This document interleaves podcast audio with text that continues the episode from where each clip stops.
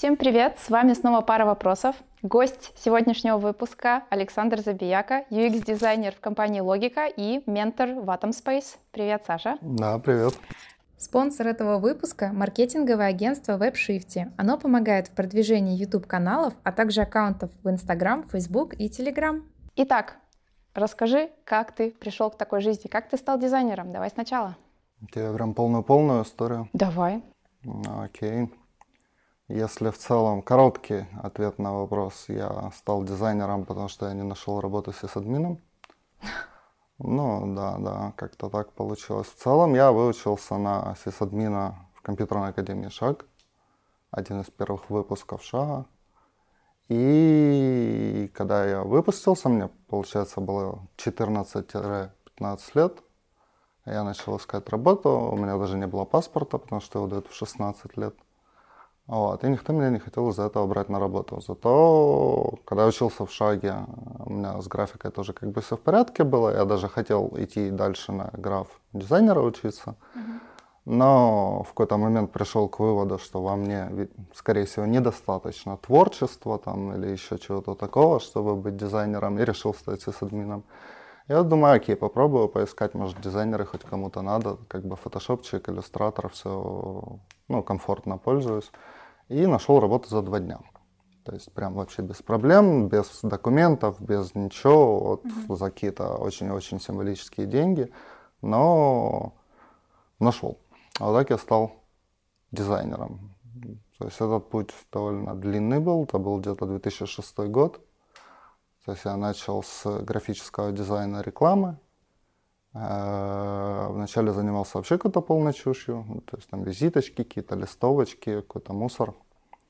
Вот. Потом заказы становились поинтересней, э, то есть начали заходить уже какие-то заказы там более-менее крупных компаний на какие-то там каталоги, э, какие-то бренд-материалс для выставок. Ну, короче, такие интересные штуки, где можно что-то и миленькое сделать, и при этом, ну, это такое серьезная уже, да, работа, большая ответственность. Вот. Э, я развивался в этой среде сколько мог, потом в мою жизнь ворвался интернет. Да, то есть он стал настолько популярный, что он появился даже у меня дома. Это, не знаю, 2008, наверное, год. я тоже начал пробовать делать какие-то сайты. То есть э, первые сайты, конечно, были очень специфичные, скажем так, и почему-то никто не хотел мне давать денег. А я был против. То есть я тогда уже, ну, довольно неплохой был граф-дизайнер, и я понимал, что, в принципе, можно чему-то учиться, да, и при этом еще и зарабатывать на этом. Это нормальная история. И начал искать, как-то продавать эти сайты. Э, и тоже столкнулся с такой трудностью, что люди, ну, не особо-то хотят платить только за дизайн. То есть есть бизнес, ему надо решить какую-то его проблему, ну, там, с сайтом, да. Поэтому пришлось искать людей, кто бы мне там мог сверстать эти сайты, закодить эти сайты, да, ну, то есть подцепить какую-то логику на бэкэнд, вот. И с ними постоянно были какие-то проблемы. Ну, вот вечный головняк. То не по макету, то, короче, не вовремя, то оно не работает. Вот, то есть основная проблема с верстальщиками была, поэтому я плюнул и разобрался с версткой, начал верстать сайты. Вот. Потом уже получалось брать более какие-то интересные проекты, более большие, э, больше денег, но началась проблема теперь с CMS стороной, с backend стороной, да, люди лажали, поэтому пришлось подучить PHP. Ничего себе. Да, подучил PHP, ну там связка PHP MySQL, научился там настраивать все это, стала проблема с SEOшниками. Они хотят много денег, что они делают не очень понятно, и при этом это всем надо, то есть никто не хочет там просто сайт, который ты сделаешь, его никто не найдет, уже mm-hmm. хотят, чтобы нашли. Окей, разобрался с SEO. Вот, так я стал full stack вебмастером, то есть, в принципе, от там прийти поговорить, да, до выдам, продвину, и люди уже придут, уже оставят деньги. Вот. Все это дело довольно неплохо двигалось, э, и я параллельно все время оставался в студиях каких-то работал, то есть на позиции больше граф-дизайнера. И в какой-то момент вот эти вот левые заказы начали приносить значительно больше денег, чем зарплата. То есть тогда я снял себе офис в центре города. А он мне особо не очень нужен был, просто мне очень хотелось говорить, что у меня есть офис. Ну, типа, прикольно. В центре города. В центре города, да. И, собственно, так я тоже поработал какое-то время, пока не жахнул кризис. Mm-hmm. Когда жахнул кризис, и все такие взяли и спрятали деньги в карман mm-hmm. и сократили расходы. А меня надолго не хватило, потому что тогда каких-то мыслей о том, что неплохо бы что-то откладывать, чуть-чуть думать наперед, там, о будущем, такие мысли меня не посещали. Вот. И при этом у меня был довольно большой опыт э, делать что-то от и до. То есть вот прям все целиком сам. И по ним, ну, то есть, в принципе, тогда я уже на самом деле занимался таким себе user experience в полном его проявлении. Вот, поэтому мне не особых проблем составило найти работу в продуктовой компании, будучи там веб-дизайнером, но без опыта какого-то продуктового, да, то есть я пришел там, объяснил, что вот я брал от, брал до, все хорошо, клиенты довольны, вот телефоны, позвоните, пообщайтесь. А, так я попал в интерфейсы. Это тоже было, конечно, довольно смешно все, потому что помню хорошо очень первый свой проект на мобилочку. А, я его нарисовал, все, и выдаю такой красивый гайдлайн, знаешь, и там показываю, как ховеры будут выглядеть, как что. Мне приходят разработчики такие, а вот это вот что? Говорю, ну как, что, ховер? На мобилке. Ну, да, типа, когда мышку наводишь, он мышку на мобилке. До меня доходит, что, ну, видимо, я чуть-чуть что-то лишнего поделал, и глупо выгляжу. Ну, ничего, тогда это было прикольно. Вот. Э, то есть там я поработал несколько лет, и потом встретил девушку, которая впоследствии женой стала. Она хотела, оказывается, жить на море. Вот. Так я попал в Одессу. Да. То есть я особо, честно говоря, не планировал сюда приезжать, но как бы был запрос, окей. А здесь немножко поработал в продуктовой компании, потом в Провектусе и сейчас работаю в Логике. Это прекрасный повод переехать в Одессу. Ты рад, что переехал в Одессу? Вообще не жалею. Вначале было чуть-чуть тяжело, но то есть вначале мы сюда как приехали, а, я просто, меня вообще все бесило, что вот все такое медленное, никто никуда не спешит. И как бы, ну, я приехал с Киева, там все бегают. Да. А тут приехали с вокзала, говорю, все, пойдем в хороший ресторан, раз мы как бы приехали в Одессу, уже перебрались, да, поздравляю тебя, пойдем отметим это. Ну, это было там часов 7-8 утра, да, и, короче, мы не поели. То есть, ну, там, в Киеве, если у тебя есть деньги, ты можешь получить что угодно, когда угодно. Uh-huh. Еще и, скорее всего, ты получишь это качественно. А здесь я впервые столкнулся с таким, что вообще никому не интересно, сколько у тебя денег. Как бы в 11 открытия, все, будьте мне здоровы, можешь пойти шабухи поесть. Вот, это тоже было, да, открытие. Ну, Одесса прекрасно. Сейчас уже обратно не сильно тянет. Ой, ну я как одессит, я очень рада, мне приятно это слышать. А, с учетом твоего опыта вопрос такой. Часто я задаю гостям вопрос, вот нужно ли дизайнеру уметь там рисовать, уметь там кодить, уметь то. Как человек, который, судя по всему, все умеет. Что ты думаешь об этом? Не, ну... Я не умею рисовать. Э, прям вот совсем ужасно рисую. Мне даже если что-то вот такое простое надо нарисовать, и если там это будет происходить ну, в процессе объяснения чего-то, или там я знаю, что когда с клиентом я буду работать, мне надо будет что-то зарисовывать. Мне приходится до этого сесть и там этого человечка на бумажке нарисовать, чтобы потом его нарисовать нормально. Uh-huh. Потому что, ну, все почему-то думают, что все дизайнеры рисуют. Не знаю, я не рисую. В целом у меня нет никаких лишних знаний, это я могу сказать точно. То есть э, весь багаж, который я накопил, рано или поздно был мне полезен. Uh-huh. Поэтому, ну, чем больше знаешь, тем лучше. Умеешь рисовать – здорово, а не умеешь – ну, окей. Я поняла. Расскажи, пожалуйста, про... Ты переходил из продуктовой компании в аутсорс. Как этот переход тебе дался? Что... И что ты думаешь об этих двух форматах работы для дизайнера? Ну, ты знаешь, э, давался он мне довольно болезненно. То есть я вообще принципиально не хотел идти работать на галеры, угу. потому что слышал, что это галеры и что там плохо. Ну, то есть там вроде бы как неплохо, да, все там тоже ходят, пьют мед, да, все здорово, но да, в плане там каком-то профессиональном у меня были какие-то страхи, что там прям, ну, совсем печаль будет, да, то есть я до этого поработал в студиях, mm-hmm. и вот в студию я ни в какую точно не вернусь. А, и я тогда работал в продуктовой компании здесь, в Одессе, И в какой-то момент эта продуктовая компания вдруг решила выйти из Украины и отдать свои проекты, открыть офис в Индии. Вот. А я как раз до этого совсем недавно вот пообщался с Провектусом, мне как бы там какой-то дрибл метап был, там что-то захватили контакты, связались, говорят, приходи. Я говорю, нет, спасибо. Ну, я, нет планов менять ничего. И вот проходит два дня, я узнаю, что, короче, компания выходит из mm-hmm. Украины. Я такой, э, окей, давай искать работу. Mm-hmm. Э, и э, пораскидывал резюме здесь, в Одессе, и в Киев. И вот у меня было примерно с десяток приглашений из Киева и одно вменяемое с Провектуса в Одессе. Думаю, ну ладно, если особо... Ну, галера так галера, окей, mm-hmm. пойдем пообщаемся. Обратно в Киев уже не сильно хотелось. Вот. Э, сходил, пообщался, вроде неплохо. Пошел поработал, и оказалось прям совсем неплохо. Потому что, ну, я там думал, что какие-то будут ограничения в плане свободы действий, да, ну, то есть я занимался продуктом, мы там много чего чудили, mm-hmm. и в целом продуктовый процесс, он такой, ну, я не думаю, что есть вменяемый человек, который может сказать, я четко знаю, что и когда делать, mm-hmm. и вот, пожалуйста, следуйте вот этому, и все будет классно, да, то есть в аутсорсе я ожидал, что мне как раз будут там не я буду решать, что и когда делать, а мне будут четко там тыкать, вот сделай отсюда до сюда, да, и будьте мне здоровы. Нет, это не так. А зачастую это тут довольно-таки наоборот, и просто специфика работы чуть-чуть меняется, клиенты меняются. А в целом аутсорс — это нормальная тема. И все-таки аутсорс, продукт, разница и какие дизайнеры больше подходят для какого типа работы? Ну, продукт — это что-то, что надо долго-долго, долго шлифовать.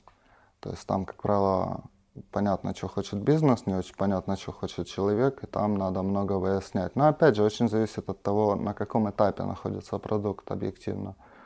Ну, то есть, если это только старт, да, то там нужны люди, которые будут дофига чего выяснять, много чего исследовать, э, много общаться с бизнесом и немножечко рисовать. Если уже с продуктом все более-менее понятно, то есть уже есть какая-то аудитория, и вопрос идет о удержании аудитории, а не о росте да, или масштабировании продукта, то тут, ну, опять же, да, люди, которые будут говорить с пользователями так или иначе, э, и уже больше люди, которые будут рисовать, удовлетворять запросы да, от пользователей текущие.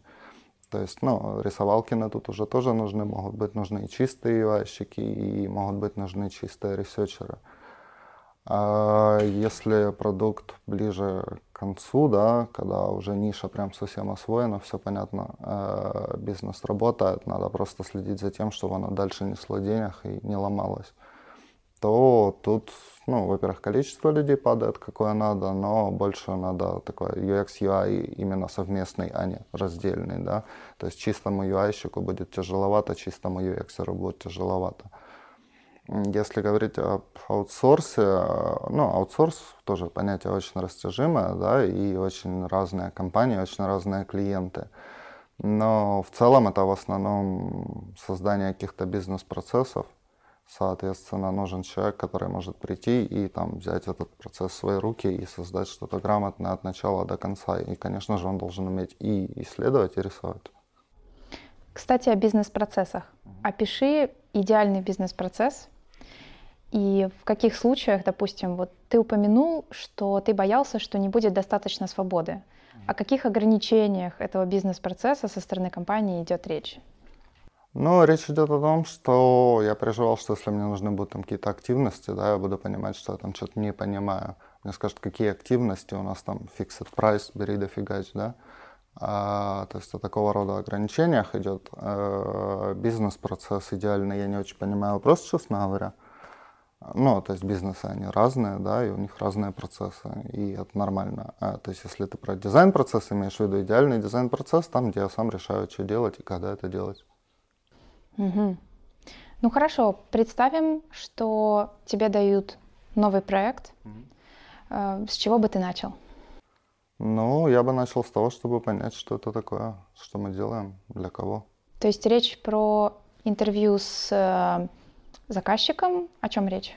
Ну, смотри, э, по-любому есть какие-то активности, которые ты никогда не выкинешь из процесса. То есть, ну, стейкхолдер интервью, да, хочешь ты, не хочешь, тебе надо общаться с бизнесом и понимать, э, чего хочет бизнес. Потом, уже после этого интервью, когда ты примерно хотя бы понимаешь, чего одна сторона хочет, ты можешь понимать, что тебе еще надо э, и вот здесь вот важно, чтобы ты мог договориться с этим самым бизнесом и объяснить ему, что смотри, мне нужны такие-то активности, то есть что там, какая-то понятная нишевая штука, окей, мне нужен маркет research, это там займет время какое-то, да, а я не врубаюсь, для кого я что делаю, окей, мне нужен user research, mm-hmm. то есть мне надо, опять же, он может быть нужен очень разный, может я хочу там сходить поговорить, ну или созвониться поговорить, да, а может, у меня просто какое-то анкетирование будет ок, то есть мне понятно, кто они, мне непонятно какие-то там конкретные вещи, да. То есть эти активности, они всегда очень разные, они очень зависят, очень зависят от продукта, от того, насколько ты вообще врубаешься в этой теме.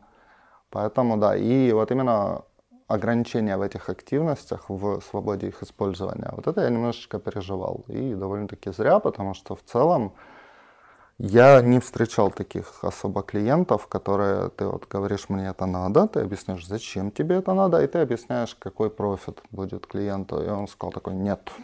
Вообще у меня был такой клиент, э, но это вот скорее исключение из правил. Но да, он был именно на аутсорсе.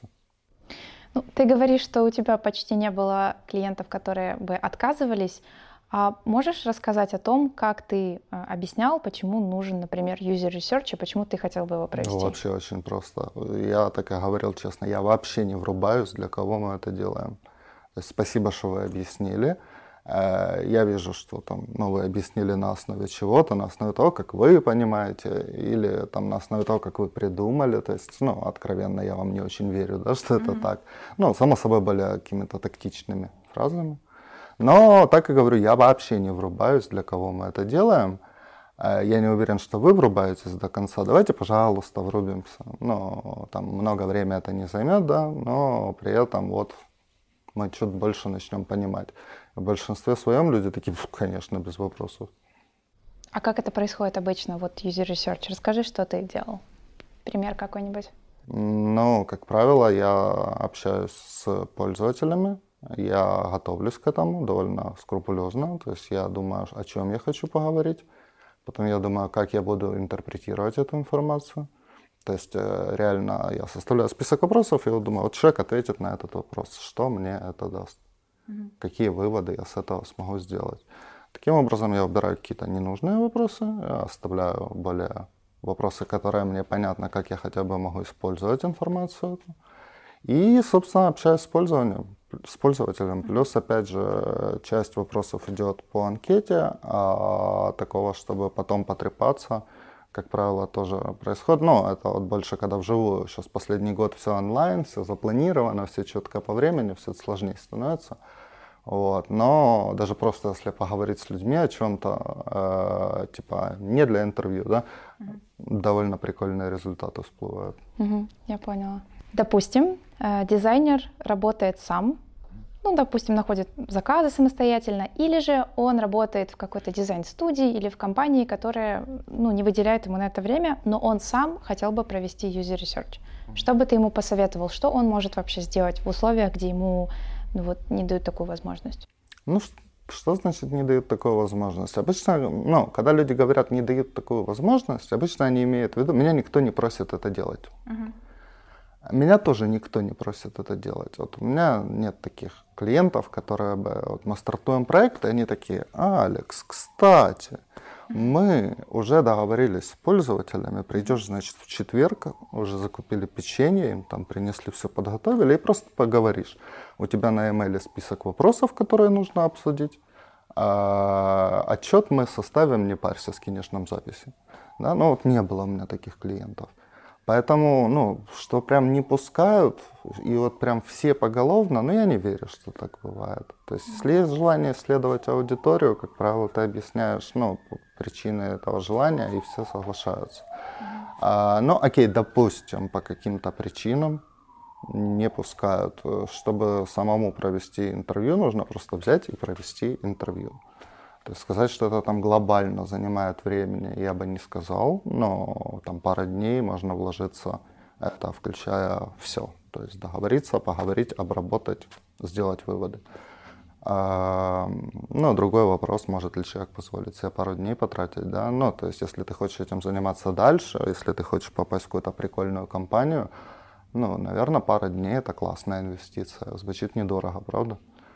Если тебе оно все так себе и вообще душа к этому не лежит, то, ну, наверное, не надо этим заниматься. Я поняла. Скажи, пожалуйста, когда ты последний раз делал тестовое задание? О, очень давно. А вот мне интересно, если бы ты э, искал новую работу и тебя попросили бы сделать тестовое задание, ну, во-первых, согласился ли бы ты его делать, или ну, ты бы как-то по-другому к этому отнесся? Вот не опыт. знаю, честно говоря, так не думал об этом, но, собственно, меня, когда последний раз просили сделать тестовое задание, я сразу спросил, скажите, пожалуйста, что вы хотите там увидеть? Ну, то есть вы мне даете тестовое задание, чтобы проверить какие-то мои качества, да, на какие качества я так, чтобы акцентировал внимание, да, чтобы наши ожидания совпали. Вот. И когда люди вот этот вопрос услышали, они сказали, что в принципе можешь не делать. Я поняла. Хм. Интересный совет. Ну хорошо, допустим, все-таки тебе говорят, мы хотели бы, чтобы ты сделал тестовое задание, например, не знаю, это может быть приложение блокнот или там приложение по поиску людей. Сделай нам его, UI не важен, хотим посмотреть, как вот ты будешь продуктовую часть делать. Вот я часто слышала такую формулировку. Как бы ты, как бы ты это сделал? Что бы ты им в итоге выдал? Да, собственно, ну, если им на выходе UI не надо, я бы предложил какой-то процесс, набор активностей, которые нужно провести, э, чтобы to make it happen, да, mm-hmm. то есть чтобы получить какой-то хороший результат. А проводил ли бы я эти активности? Ну, не знаю, если бы я устраивался в Google, наверное, проводил бы. Mm-hmm. Но, то есть все зависит от моей мотивации, насколько я там хочу попасть в то или иное место. А в целом, да, как-то так. Кому-то, может, вполне бы просто хватило показать результат. Ну, то есть люди дают тестовое задание, они его дают с какой-то целью, да, они хотят mm-hmm. что-то увидеть, что-то понять. Э, ты как дизайнер должен четко понимать эту проблему, да, соответственно, выясни, что они хотят увидеть, покажи там это и все, работа у тебя в кармане. Ну, что это будет? Это будут там персоны, customer journey map, вот что бы ты включил в да тестовое ну... задание? В зависимости от того, что я хочу показать. То есть э, вряд ли у меня будет желание там показать, что я знаю все, да. Uh-huh. Потому что, ну, это, во-первых, очень большая инвестиция по времени. То есть там построить тех персон, можно их навыдумывать на коленке за час. Uh-huh. И из тебя будет все ржать, ну, если кто-то понимает, да, э, зачем это. Или можно там делать какие-то исследования, да, но опять же для какого-то тестового несуществующего задания проводить реальные активности, которые занимают несколько дней, но в этом не сильно много смысла. Mm-hmm. То есть надо быть, ну, как минимум, очень-очень мотивированным это делать. А нормальная история — задавать вопросы, а, в том числе работодателю. Mm-hmm. И про то же тестовое задание, да, ну, надо понимать, зачем они хотят это увидеть. Вот ты сразу показываешь свои навыки, ты просто садишься и начинаешь собирать требования. Я поняла. Хорошо.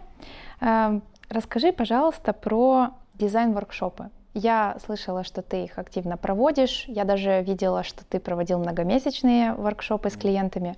Расскажи об этом немного. Ну, смотри, то, что я активно их провожу, прям еще я там фанат большой воркшопов, я не думаю, что это так. То есть воркшоп это инструмент. Но, опять же, сама по себе терминология, да, давай определимся с терминологией, что есть воркшоп. То есть, ну, если это там какой-то набор активностей, в которые там вовлечены те или иные участники, да, то это просто инструмент. Он по-своему прикольный в некоторых случаях. То есть э, иногда бывает такое, но я сейчас больше работаю с enterprise, да, и я этим занимаюсь уже года 4, 5, 5, наверное. А именно в этой сфере, и эта сфера довольно специфичная, то есть там есть начальники, есть какие-то подчиненные, да, и обычно формируют задания начальники, а пользуются им подчиненные. И вот у них тоже очень разные интересы. То есть у тебя де-факто выходит несколько групп стейкхолдеров, и воркшоп может просто открыть начальнику глаза и показать, что он какую-то дичь заказывает. а, другой инструмент, но это довольно сложнее каким-то другим инструментом сделать так, чтобы человек услышал, да. А в целом, да просто, ну, ну прикольные бывают активности. Недавно от ватами делали воркшопы, но мы делали воркшоп с целью показать, что такое воркшопы. Uh-huh. Вот. И там ребята просто офигели от того, как за маленькое количество времени, какое количество идей можно нагенерировать толпой, если эту толпу как-то вести, да? ну, направлять, собственно, как-то так. Для каких-то случаев подходит, для каких-то не подходит. В целом, возвращаясь к начинающим дизайнерам, кому мы даем советы, да, а, будет здраво как минимум знать о существовании каких-то воркшопов, и просто понимать, зачем они. Ну, то есть делать воркшоп ради воркшопа – это плохая идея. Кстати, у меня есть смешная история. Я делал воркшоп ради воркшопа. Это прям очень стрессово было, потому что мы приехали к клиенту, э, приехали собирать требования, и как бы я заранее уточнял, готовит ли мне что-то. Говорят, не, не, ничего не готов, все классно. И вот с утра мне говорят, слушай, Алекс, тут такое дело, сейчас придет еще какой-то там директор, короче, и нам надо показать вот всю силу дизайн мышления mm-hmm. и наглядно. Mm-hmm. Так что ты сегодня делаешь воркшоп. Я такой, серьезно? Говорят, серьезно? А я вообще не врубаюсь, о чем речь, я бизнес не понимаю. Ну, то есть воркшоп это когда кто-то говорит о чем-то, да, и хочет получить какой-то результат. То есть когда мы говорим, ну, когда я ставлю какие-то предметные вопросы, я получаю предметные ответы. Mm-hmm. Когда я спрашиваю абстрактно, я получаю абстрактный ответ. То есть, другими словами, мы поговорили о птичках. Но это как бы тоже надо здорово, но я не очень любитель говорить о птичках, тратить чье-то время, тратить свое время. Вот. И даже у меня такая паника была с этим воркшопом, что с ним делать. Ну, ничего провел, и мало того, оно еще и полезное оказалось. То есть реально какие-то прикольные штуки повсплывали. Поэтому даже, ну, то есть фактически без подготовки можно выйти, просто начать о чем-то говорить, и это, в принципе, полезно. Может быть. В каких случаях стоит проводить дизайн-воркшоп? Э, ну, в целом, тут ответ довольно простой, будет тогда, когда нужен дизайн-воркшоп. Как понять, когда он нужен? Когда хочется послушать мнение других людей, а не только свое, э, когда нужно нагенерировать каких-то мыслей по разному поводу. То есть, ну, в целом мы когда э, дизайним какое-то решение, да, мы базируемся так или иначе на своем опыте, uh-huh. ну и ни на чем другом. То есть на том, что мы видели, на том, что мы слышали, а вокруг нас еще куча людей, которые тоже дофига чего видели, дофига чего слышали, при этом они не дизайнеры, если мы хотим их услышать, то как бы воркшоп это тоже отличное место для этого, да. Люди, они, ну, особенно не дизайнеры, не очень-то активно любят делиться своими идеями, плюс много у кого в целом есть переживания, да, кто-то боится глупо выглядеть, кто-то еще что-то. Соответственно, если создать такую ситуацию, когда человек так или иначе будет вынужден предлагать какие-то идеи, то это значительно расширит возможности, ну, и варианты, да, варианты. А, вот. А, поэтому, ну, чувствуешь, что тебе чего-то не хватает, чувствуешь, что ты не можешь собрать требования как надо, попробуй их собрать другим способом, попробуй их там трансформировать что-то визуальное на доске. Ну, почему нет? Можно, можно рисовать маркером, можно записывать, можно стикеры клеить. Да, в принципе, что угодно можно делать на самом деле. А, то есть суть в том, что это, по сути, просто трансформация в более что-то визуальное, осязаемое. Да? Когда оно надо, тогда надо пользоваться. Когда оно не надо, когда ты сам работаешь над чем-то, у тебя нет доступа к стейкхолдерам, тебе некуда это все трансформировать, но при этом ты все четко понимаешь. Вот, прям вообще есть четкое понимание. Ну тогда я бы не стал проводить. Когда что-то непонятно, почему это не превратить во что-то осязаемое. То есть представим, что я дизайн-интерн, который ничего не знает о воркшопах, mm-hmm. и из твоего рассказа я поняла, что это э, что-то вроде брейнстор- брейншторминга с заказчиками, э, со стейкхолдерами, ну, где где ты их допрашиваешь, чтобы понять, что им нужно получить в итоге, рисуешь то, что они говорят, набрасываешь, говоришь, что плохая идея, что хорошая, правильно? Ну, это можно делать со стейкхолдерами, можно делать с командой, можно делать командой дизайнеров, ну, то есть, когда я говорил с командой, я имел в виду с разработчиками, да, mm-hmm. а, то есть, в принципе, можно делать с кем угодно, смотря о том, что вы делаете, и это может быть как и вопрос дизайна, так и вопрос организации какого-то процесса, бизнес-процесса, это может быть э, поиск какого-то технического решения, в том числе, да что угодно. Mm-hmm. Ты проводил большой трехмесячный воркшоп в одной из своих прошлых компаний. Расскажи об этом, как это было, что это было? Ну, то есть я туда, когда ехал, я ехал не на воркшоп, да, я ехал продукт делать. Mm-hmm. А мы приехали, и я встретил вообще просто такую монстрообразную бизнес-модель, довольно сложную, вообще непонятную. То есть э, был там какой-то рынок, да, вот он был уже устоявшийся и 20 лет работал по каким-то правилам. Mm-hmm. Кто эти правила придумал, непонятно, но все их приняли. Mm-hmm. И, соответственно, им следовали. И надо было сделать какой-то продукт, который... То есть уже есть существующие продукты, но они работают плохо. Надо mm-hmm. сделать хорошо. И вот за, за что браться вообще непонятно было. То есть мы вот так вот сели, закрылись в комнате. Это бизнес-команда, то есть это я был дизайнер, а у нас был человек по связям с клиентами, то есть э, это ну, такая себе бизнес-суппорт тима, да, когда не технический суппорт нужен, а бизнес-суппорт. Mm-hmm.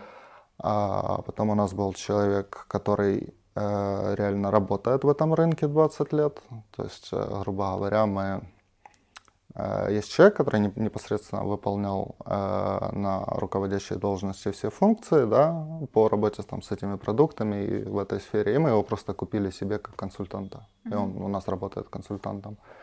Вот. Потом я приехал, и приехал чувак PM, который тоже не очень-то врубается, что там происходит на самом деле. То есть чуть-чуть есть понимание бизнеса, но совсем поверхностное.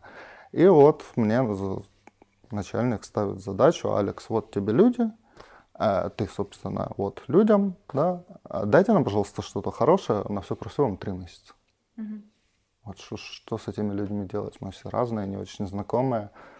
И кто-то хорошо понимает бизнес, кто-то понимает, что такое там, ну, вроде неплохой дизайн, да, а кто-то вроде может что-то как-то это описать. То есть мы просто вот так закрывались в комнатах и разбирали по полочкам бизнес, вот, по каждому юниту, каждый кусочек, почему пытались понять, это так происходит, да. И фактически это затянулось просто вот что-то такое невменяемо длинное, и в конце мы смогли выдать довольно такой хороший макет и тут же оттестировать его на клиентах. То есть причем э, тестировали мы как UI-ную часть на именно энд-юзерах, так и э, бизнесовую часть, то есть мы поехали с нашими макетами в гастроли, и там показывали э, такие довольно большие прикольные демо для бизнеса, собирали на месте фидбэк, спрашивали, это имеет смысл, если вот, вот так, а если вот так. То есть а сам по себе продукт, он отвечал за деньги, причем за довольно много денег. Поэтому это то есть, не та среда, которую там можно так взять и сказать, вот, знаете, вот так вот, вот хорошо, давайте вот так сделаем. Mm-hmm. Да? То есть должна быть железная аргументация, почему какой-то кусочек процесса меняется. Mm-hmm. Вот. И кроме как взять и обрисовать все доски в здании, какие мы нашли, вот что-то как-то по-другому собрать ничего было невозможно. То есть фактически я как раз почитывал книжульку по дизайн-мышлению, mm-hmm. и там разбиралась вот тема с досками. Мне было интересно попробовать, мы попробовали. Вот, и вышло такой себе трехмесячный дизайн-спринт. Итак, изначально у вас был продукт, который уже существует, его владельцы поняли, что с ним что-то не так, и они пришли к вам, чтобы вы эту ситуацию улучшили, правильно? Ну, в принципе, да, у нас было там еще все сложнее, у нас было несколько продуктов uh от конкурирующих фирм, и, грубо говоря, клиент взял и купил обе фирмы. Ага. И фактически стал монополистом. uh Ну, как бы так, не афишируя, да. uh И когда вот это вот произошло, а ему он обратил внимание на два момента. То есть первый момент софту, который он купил больше 20 лет. Угу. То есть люди не очень довольные, которые им пользуются. Угу. И второй момент поддерживать две команды для двух продуктов это в два раза дороже, чем поддерживать одну команду. Угу. Поэтому стал вопрос, как бы так сделать это так, чтобы оно и миленькое, и красивенькое, и один продукт, и всем понравилось. И то есть за три месяца вы им прямо выдали UX, UI и еще и тестировать смогли? Все полностью. Плюс у нас было подтверждение от рынка. У нас было э, спяток демонстраций бизнес-клиентам. То есть это когда собиралось человек 20 mm-hmm. от бизнеса со стороны клиента-клиента, да. И вот он смотрел, и мы каждый нюанс проговаривали и объясняли, что, почему, и тут же получали фидбэк, это ок, это не ок, это может так работать, это не может так работать. А более того, мы там, когда демо делали, то есть мы довольно много, ну, софту 20 лет, ты себе представляешь, да, там многие штуки, ну, правда устаревшие были. И мы много предложили действительно штук, которые, ну, норма на сегодняшний день, но в рамках продукта выглядят крайне инновационно скажем так, сдерживая себя, да. А, и когда мы делали демо для бизнеса, после второго, то есть после первого демо на второе демо мы его полностью переделали, потому что мы начали демо с настроек. И как бы, смотрите, мы переделали настройки, и вот они теперь выглядят вот так, и здесь можно там вбить те данные, те данные, потому что когда мы им показывали просто сразу, люди не верили, что так может работать. Mm-hmm. Ну, типа, а как вы это сделаете? Как то? Как все? Это невозможно, это нигде не настраивается. Вот. И второе уже демо мы такие начали с настроек, провели по настройкам, люди не врубались, чем мы их собрали настройки показать, а потом такие, а вот теперь сам продукт. И mm-hmm. такие все, знаешь. Вот как-то вот так это было. Классно. Слушай, а вот ты сказал, что вы тестировали прототип. Это mm-hmm. ну, банальный вопрос, так кликабельный прототип был? Да. А каким инструментом вы это делали? Ну, на тот а, момент. На тот момент это была InVision. Угу. То есть я собрал громадный прототип продукта, он очень большой, в нем было там ну, 200 плюс экранов, а, который показывал несколько таких самых основных путей, да, которые пользователь пройдет.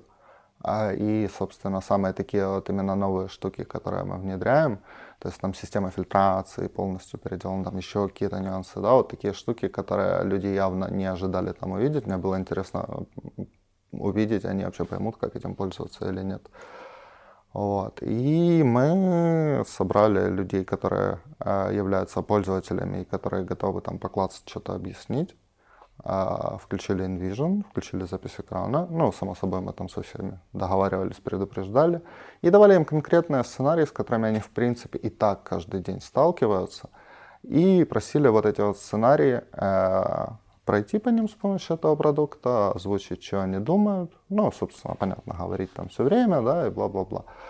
Вот. И, ну, тоже довольно прикольные результаты были. В целом, скорее успешно прошло, чем неуспешно, что было удивительно. Вот. И, ну, с успешным фидбэком скучно работать. Ну, типа, когда у тебя все отклацали, такие, вот, все класс, все нравится, это такой, серьезно. Я и так знал, что там все классно. Покажите мне, что не классно.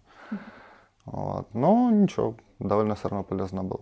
То есть главное, что у нас был ну, реальный ответ от рынка, пусть и там измерен только на каком-то маленьком проценте пользователей, но у нас было это подтверждение, потому что когда его нет, это тупо страшно делать, страшно выкатывать. Угу. Отлично. Подожди, вот ответ от рынка, э, это звучит крупно, как будто бы вы на очень многих людях тестировали. Ну, довольно много, да, людей.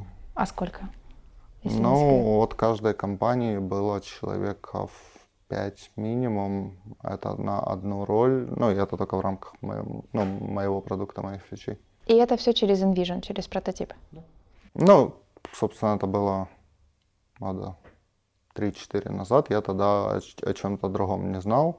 А потом уже, когда мы этим плотнее занялись, я начал искать инструменты, какие могут помочь с этим. Сейчас я юзаю Maze, он классный. Mm-hmm. А, ну, то есть он покрывает довольно много нужд. Не скажу, что... Ну, я бы сказал бы так, там даже больше, чем мне надо. То есть какие-то штуки там явно, мне кажется, лишние. А, но и прикольно, что там все в одном месте можно сделать. То есть там сразу после прототипа можно прям опросник загнать, да, и еще какие-то активности попросить поделать. Ну, смотря, что тебе надо. И это прикольно, что это в одном месте. Мейс, правильно? Да. А какими еще инструментами ты пользуешься сейчас? Ну, сейчас у меня связка Sketch Zeppelin InVision.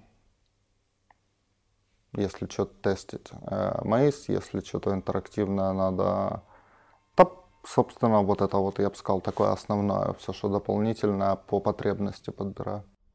Так, хорошо. Такой вопрос. Почему Sketch, а не Figma? Ну, я вообще долго был адептом скетча, и я им уже, наверное, не являюсь, потому что оно, зараза, становится все глюкавее и глюкавее. А, в целом, скетч по-своему хорош, фигма по-своему хороша. А у нас уже есть устоявшийся процесс, где это работает в скетче, и переводить это куда-то я смысла не вижу. Mm-hmm. Вот, это первый момент. Второй момент, э, если говорить об enterprise, э, сама модель Figma, она подходит не всем. Но, другими словами, у многих клиентов есть security требования, чтобы файлы хранились на лэптопах, и они были зашифрованы. Figma уже не подходит. И это странно, что там в Figma нет какой-то галочки хранить локально. Да? Ну, это ж не трудно сделать. Вот. А касательно инструмента, ну, ну, come on, инструмент это всего лишь инструмент. Вообще какая разница, с чем ты работаешь? Mm-hmm. Ну, то есть важно, какой-то результат можешь выдать, вот и все. Удобно в Paint, окей, делай в Paint. Но это будет очень странно, если ты будешь дизайнить в 2021 году в Paint. Но если ты будешь классно делать свою работу, окей. Хорошо. А, у меня есть такой простой вопрос, э, может непростой. Допустим, вот у тебя была задача сделать какой-то какой-то функционал, и ты после этого должен презентовать его клиенту. Эм, как ты будешь это делать, если ты ну, не можешь увидеть его лично, и у него нет времени на митинг с тобой, live meeting? Или не возникает таких ситуаций? Да, вообще, то ну, в смысле у него нет времени. А зачем мы вообще тут собрались что-то делать, если у него времени нет? Ну, то есть, э, ну окей, пусть даст кого-то представителя от себя, у которого время есть. Да, мы его условно назовем человеком, который принимает решения. Mm-hmm. И вот мне, пожалуйста, вот этого человека дайте, и ему я все покажу и объясню.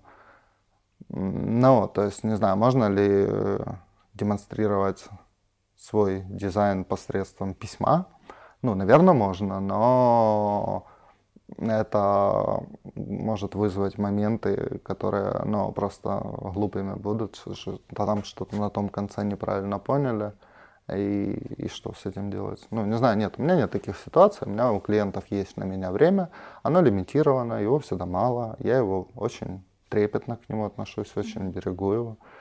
А если есть возможность не общаться, я сторонник не общаться, соответственно, у меня обычно запланировано окно с клиентом, но всегда есть право, если нам поговорить не о чем, просто отменить митинг угу. и отдать время клиенту. Ну, как-то так. Как ты относишься к деликам с клиентом? Ну, у меня не настолько свободные клиенты, чтобы они могли со мной общаться на daily base. То есть в целом я отношусь к синкам довольно хорошо, если они нужны. Угу. Я вообще сторонник, что вот если что-то надо, значит надо. Если что-то не надо, то ну зачем? Хорошо. Скажи, пожалуйста, тебе приходилось быть лидом дизайнеров или менторить их? Ну, в принципе, да, и то, и другое. Э, то есть я, когда в Киеве еще был на продуктовой компании, я там был одним дизайнером, а количество продуктов росло, и росло так, ну, довольно сильно. Uh-huh. И мы были, в принципе, стартапом, да, то есть я был человек-оркестр, я занимался дизайном, занимался чуть-чуть там, маркетингом, чуть-чуть помогал там с сайтом, еще с чем-то. И в какой-то момент я просто начал все не успевать. Тогда я пришел к директору, сказал, ну, типа, я не успеваю, мне нужен человек, а лучше побольше. Но начнем хотя бы с одного. Вот. Э, и мне взяли дизайнера. Ну, то есть мы его там какое-то время искали, собеседовали. Я тогда совершил довольно большую глупость. Я провел мало собеседований и просто там поверил человеку, взял его на работу. Ну, не знакомому кому-то, ничего такого. А, но у меня были сомнения, но я думаю, так, научу, разберется. И, этот. и по итогу мне пришлось уволить этого человека. И, короче, я никогда просто не думал о том, что мы в ответе за тех, кого приручили. И что это, ну, знаешь, ну, не знаю, мне это тяжело, в общем, было. Mm-hmm. Вот, то есть сейчас я намного бы серьезнее отнесся к этапу поиска человека, просто чтобы там не морочить ни мне голову, ни ему голову. Вот. А относительно менторства, ну, я всех своих дизайнеров учил, кого брал на работу. Mm-hmm. А если ко мне просто подходят с вопросами, и у меня есть время, и я понимаю, о чем вопрос, то я, скорее всего, дам ответ на этот вопрос. То есть я считаю, делиться знаниями нужно, и это нормальная история. Вот. И я сейчас ментор в Atom Space, то есть там я детишек учу, ну, таких взрослых детишек, подростков. Вот. Там я активно ментор. Расскажи, пожалуйста, подробнее про Atom Space. А, ну, Atom Space это такая себе некоммерческая организация. А, Atom существует при поддержке Провектуса. Ну, я вообще, честно, не очень знаю, как там у них отношения эти, но вроде так. А, то есть это место, куда одесситы могут, в принципе, привести своих детей, или лучше, чтобы дети сами туда пришли без этих одесситов, да, и дети там могут получить э, практически и теоретические знания от действующих специалистов с области. с другими словами, ну, говорят дети, да, я имею в виду скорее там подростки, то есть, в принципе, это 16-18 лет основная аудитория атома. Это люди, которые либо уже пошли учиться, либо сейчас принимают решение, куда идти учиться. И они могут прийти в атом, э, получить знания от людей, которые правда этим занимаются, в отличие от вузов, да, и принять для себя какие-то решения, вообще стоит в этой теме развиваться, не стоит. Вот. И вся эта история бесплатная, то есть это, поэтому мне она очень резонирует. Ты там давно?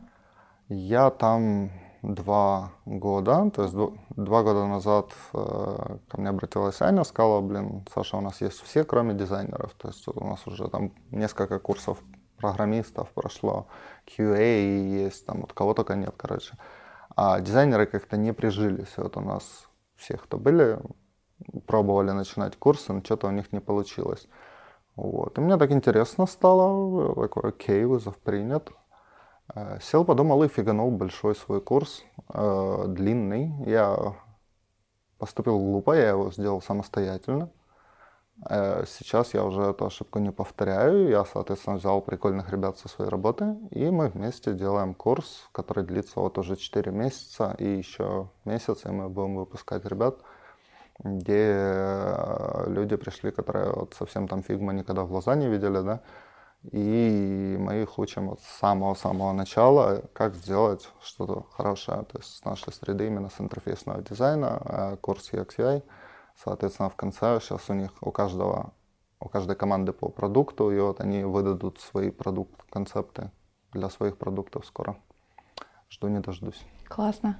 А, понятно, что вот вы их обучали там базам, Figma, а чему они учатся из среды UX?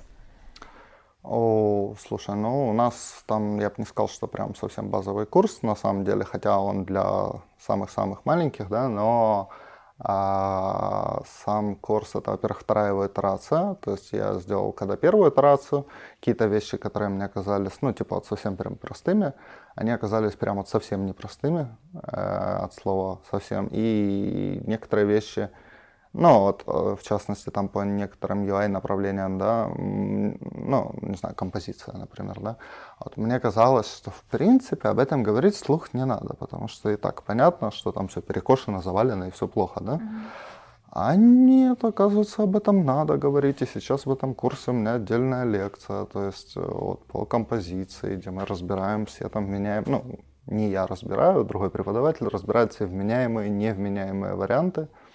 И, соответственно, у ребят есть теперь намного выше шанс выдать какой-то, ну, еще и привлекательный продукт визуально, да. По UX мы их ведем через полный цикл дизайн мышления. Э, там происходит ряд исследований, то есть э, это market research, stakeholder interview, user testing, э, персоны не делают. Потом вот недавно воркшопы сделали на досках, прикольные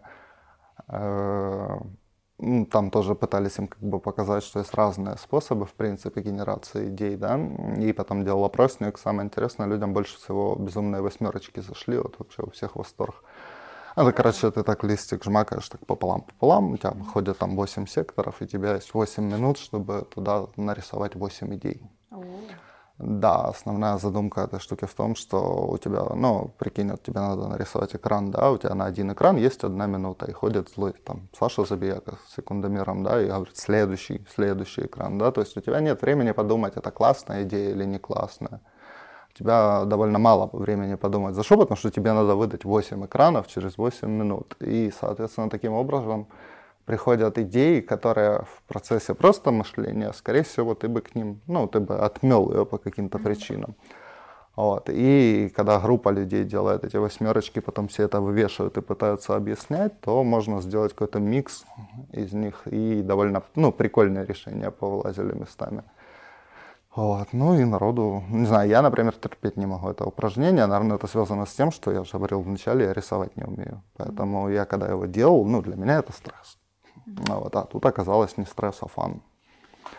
То есть вот такая вот история. Ну и в Atom Space, в принципе, очень типа, приветствуется любые направления, если кто-то хочет прийти о чем-то рассказать, то есть возможность вот потренироваться, да, то есть это такая себе песочница, где можно научиться выступать публично, где можно научиться говорить и там перестать бояться, да, аудитории, то есть это прикольно для всех на самом деле, и как для студентов, и для менторов, и для сферы в целом. Угу. Отлично, имейте в виду. И здорово, что у ребят есть возможность попасть на такие курсы э, с учетом отсутствия каких-то финансовых ресурсов, а тем более попасть на курс тебе, мне кажется, это очень здорово. Ну, да, мне кажется, это как-то, ну, знаешь, более социально справедливо, что ли, и честно. И вообще многие люди, ну, я не думаю, что прям многие, да, но там кто-то ограничен. Вот у меня часть ребят, у них нет железа. Окей, не вопрос, я им нашел железо. Когда я свой сделал первый курс, э, тогда Figma еще была, ну, она уже была, она была довольно популярна, но я тогда прям сильно не любил фигму. И вот я не хотел учить сам фигму, чтобы учить кого-то другого mm-hmm. пользоваться фигмой. Вот. Тогда я пошел просто в проектус попрошайничать, и это сработало. И нам выделили с десяток маков, Отлично. которые остались в атоме. Э, вот специально ради этого курса. То есть люди пришли, пощупали маки, прикольно, ну, тоже прикольно. Да, да, да. Вот, и все работали в скетче тогда. Сейчас мы, конечно, занимались в фигме, потому что это все резко проще. Вот, но сейчас уже и Figma получше. Здорово. Вот имея опыт менторства, имея опыт там, с дизайн-командами, если бы вот тебе сейчас дали дизайн-команду там джунов, как бы ты их развивал?